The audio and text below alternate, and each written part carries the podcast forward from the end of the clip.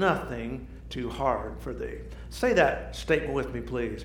There is nothing too hard for God. Say it again. There is nothing too hard for God. Jeremiah knew. He had seen it now firsthand. God is a strong God. He's a strong God. And then he recounts some historical highlights that prove just how strong God is. Look at chapter 32, verse 18. Thou showest thy loving kindness to thousands. He said, I look back over history and I can't be, I, am just amazed at what you've done. You recompense the iniquity of the fathers into the bosom of their children after them. You, you, always, you always get your man, Lord. The great, no, the mighty God, the Lord of every host, is his name. What an awesome doxology. I mean, it was just a glorious moment. Everything happened like God said. He saw God's greatness. God is so amazing. And then later, his humanity, Jeremiah's humanity, appears to show up. It appears that he almost seemed to have a little buyer's remorse. He had some doubts. What in the world did I just do? Why did I buy that land in Jerusalem? Oh my goodness. And so then God, lovingly but very clearly, he pulls no punches. He addresses Jeremiah's doubts, and he does it so in a very dramatic fashion. He has this question and answer time with Jeremiah. And I will tell you, if you've ever tried to argue with God, it doesn't go very well. and so God gets in, in a way, he gets in Jeremiah's face. Look at verse 26. Then came the word of the Lord unto Jeremiah. So Jeremiah is seesawing back and forth like we all do. He's one minute he's kind of wondering what God's doing. Next minute he's praising God. Now he's kind of having his doubts. Then came the word of the Lord unto Jeremiah, saying, Jeremiah, behold, I am the Lord, the God of all flesh. And then he looks him in the eye and he said, Is there anything too hard for me? Tell me, Jeremiah, let's just talk about this.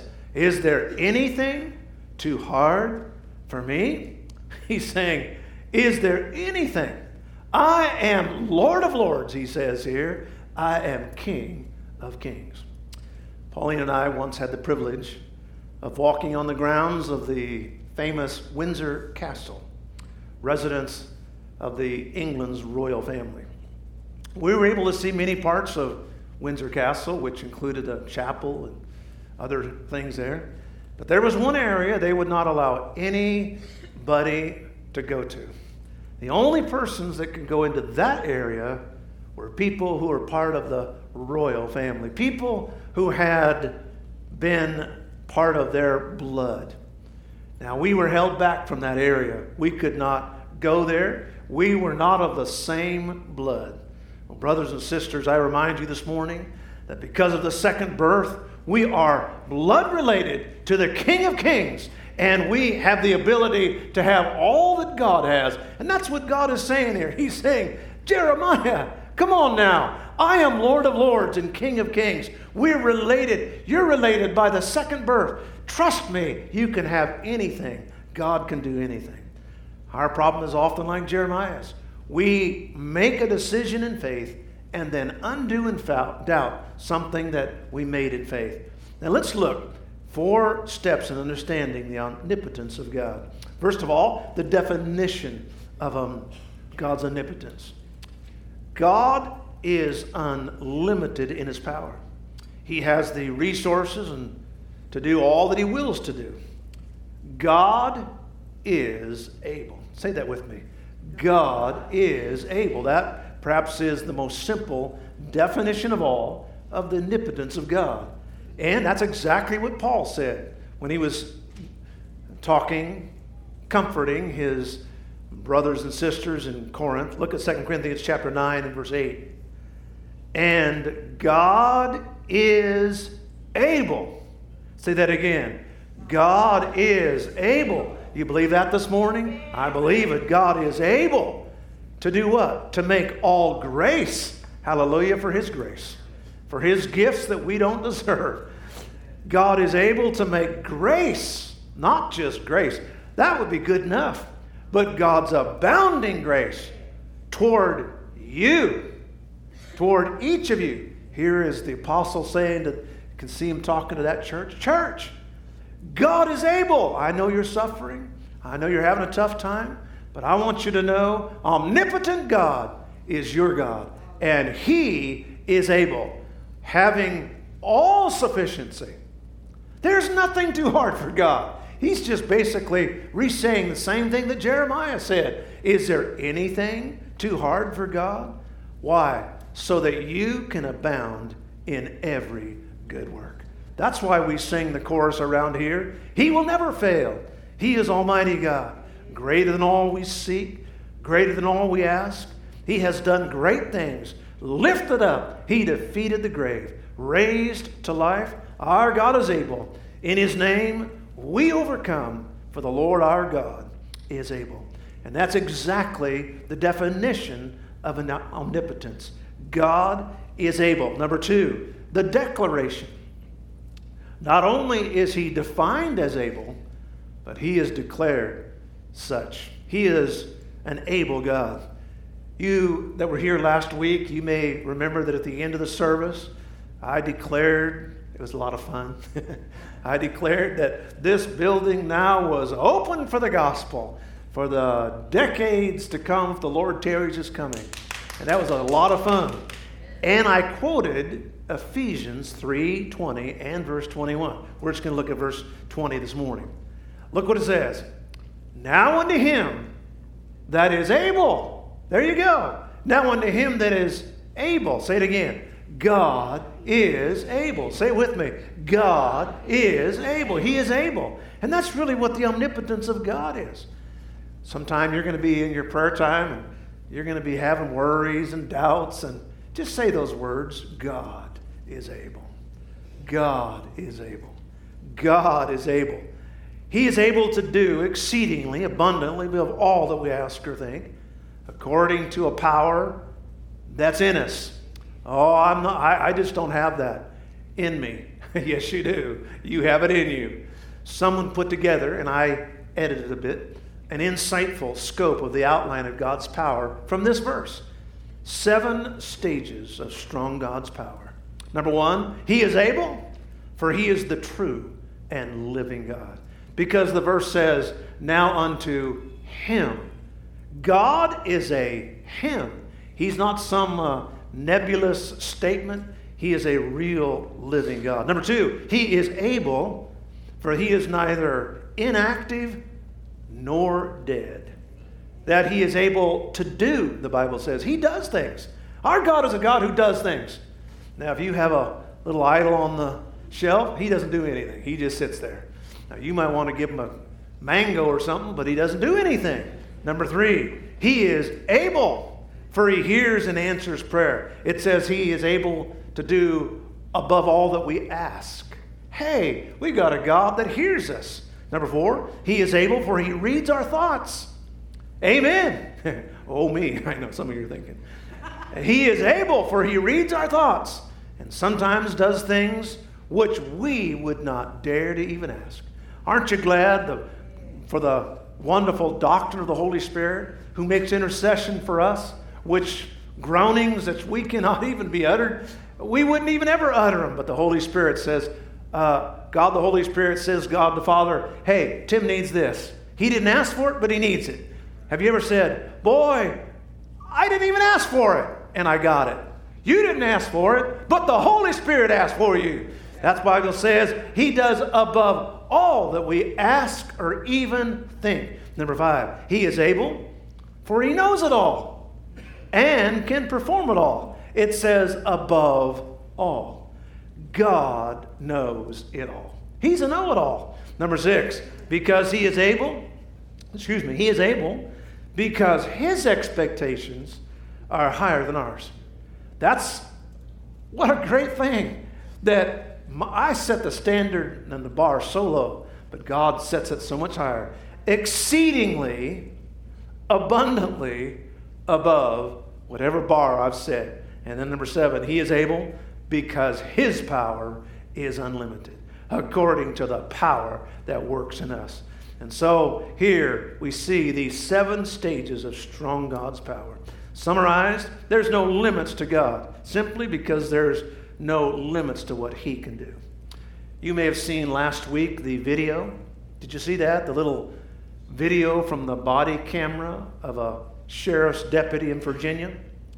Single handedly, this sheriff's deputy lifted an overturned car off a woman's head as her child was screaming for help. I'm not talking about a, somebody saying it happened or what. This, you could actually see it. You can go home and call it up. Don't do it right now. And uh, see the video. Here he is. He picks up a car by himself. Amazing, wonderful. And by the way, footnote here thank God for our police department. Amen. Let's give them a hand. Praise God for them. I don't think we ought to defund the police. I believe we ought to give them more money. But the point is superhuman, supernatural strength. And as wonderful as that is, what an amazing story. Let me tell you about something far greater. You and I have been crushed by the weight of our sin when strong God, Jesus, captain of the Lord's army, lifted my burden and he lifted yours too. That's my God. That's my God. He is able this morning. He lifted that sin. And so, number three this morning the deception, the definition, the declaration, and the deception. As always, in any of God's attributes, there's always somebody out there who gets it off. Sometimes, unfortunately, it's planned. There are two objections against the doctrine of omnipotence that are often uh, shared, and both are mistaken. First is a frivolous objection. You may have even heard this statement, but if you haven't, I'll give it to you.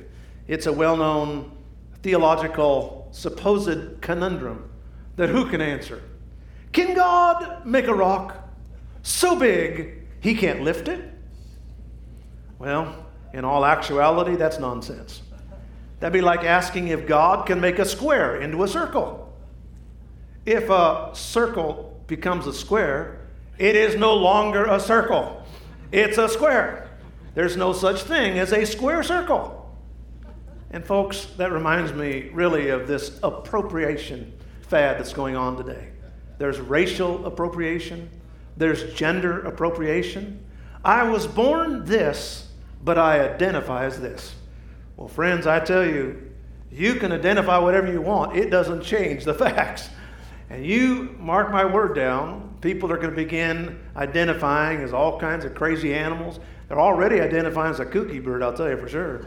But look what it says in Romans 1:23. The day is coming when they will change the glory of an incorruptible God into an image of corruptible man in the words of the great British author, atheist turned Christian, powerful apologist.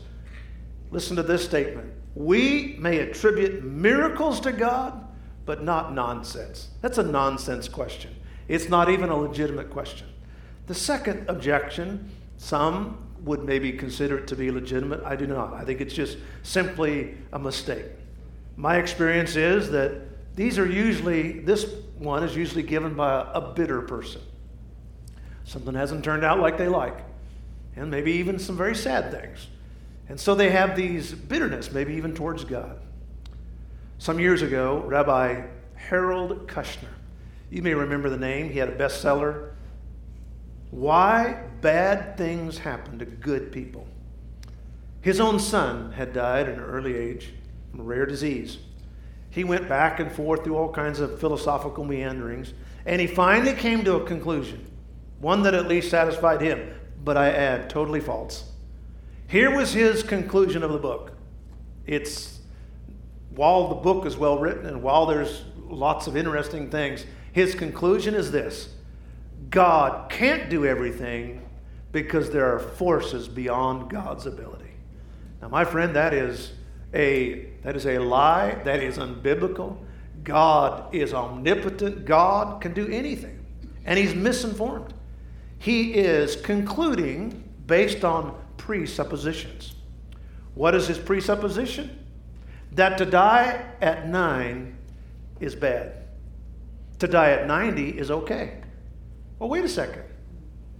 Why is dying at 90 okay, but dying at 9 uh, not okay? Why, why is that bad? That's just a human, uh, illogical logic. It really isn't anything that's truth, it's just people think th- certain things. You may have heard, if you've been to college, I'm sure you've heard this, in some philosophy class or some uh, psychology class or history class, or pretty much they'll try to talk about it anytime. You can go to, to basket weaving, I think they'll try to get it in there, but it's called the Christian trilemma. You've heard of a dilemma? Well, this is known as the Christian trilemma. It was supposedly first put out by the Greek philosopher Epicurus. He rejected the idea of an omnipotent God. Here's the three questions. Listen closely. And if you've heard these, you may have been shaken. There's no reason to be. Number one, if God is unable to prevent evil, then he's not all powerful. Number two, if he's not willing to prevent evil, then he's not all good. If, number three, God is both willing and able to prevent evil, then why does evil exist? Now, what is your supposed to answer? Some people get all shook up. Some Christian will go to Bible, or not Bible colleges, they'll go to these colleges and they'll say this, and some liberal teacher will shake this Christian young people to its core, and they'll say, Oh no, this is so logical. Folks, that's just human logic. It's not true logic. It's not God logic. It's not Bible logic. God simply says the answer to that. Maybe uh, I'll just give you a verse. It's a good answer. Isaiah 55, verse 8 and 9. Um, just so you know, my thoughts are not your thoughts. I don't think like you think. I think right. You don't think right. Your brain is off. Neither are your ways my ways. You don't know what you're talking about, says the Lord. As the heavens are higher than the earth, so are my ways higher than your ways, and my thoughts than your thoughts. Folks, never be shaken by human logical illogic. It is just it has nothing to do with the way things really are. Now we're not talking about a true math equation, 2 plus 2 equals 4. That's a that's a legitimate truth. But human logic, a philosophy, we just, we're, it's so built on presuppositions. Folks, God is almighty and he really doesn't have to answer to anybody. That's what that verse says. The definition, the declaration, the deception, and finally, the determination. Now let's conclude this morning's message with three wonderful and important truths about the omnipotence of God. Number one, no matter who resists to the contrary, God's purposes always stand. Have you ever seen the verses in Psalm that are God's comedy club? Have you ever seen them? Maybe you've gone to a stand up comedy club, or maybe you've uh, watched some stand up routine on TV and you've laughed. Well, this is God's comedy club right here. Let's go to Psalm chapter 2 and verse 1. Why do the heathen rage? Why? Why do heathen people, atheists, why do liberals, why do they why are they so crazy?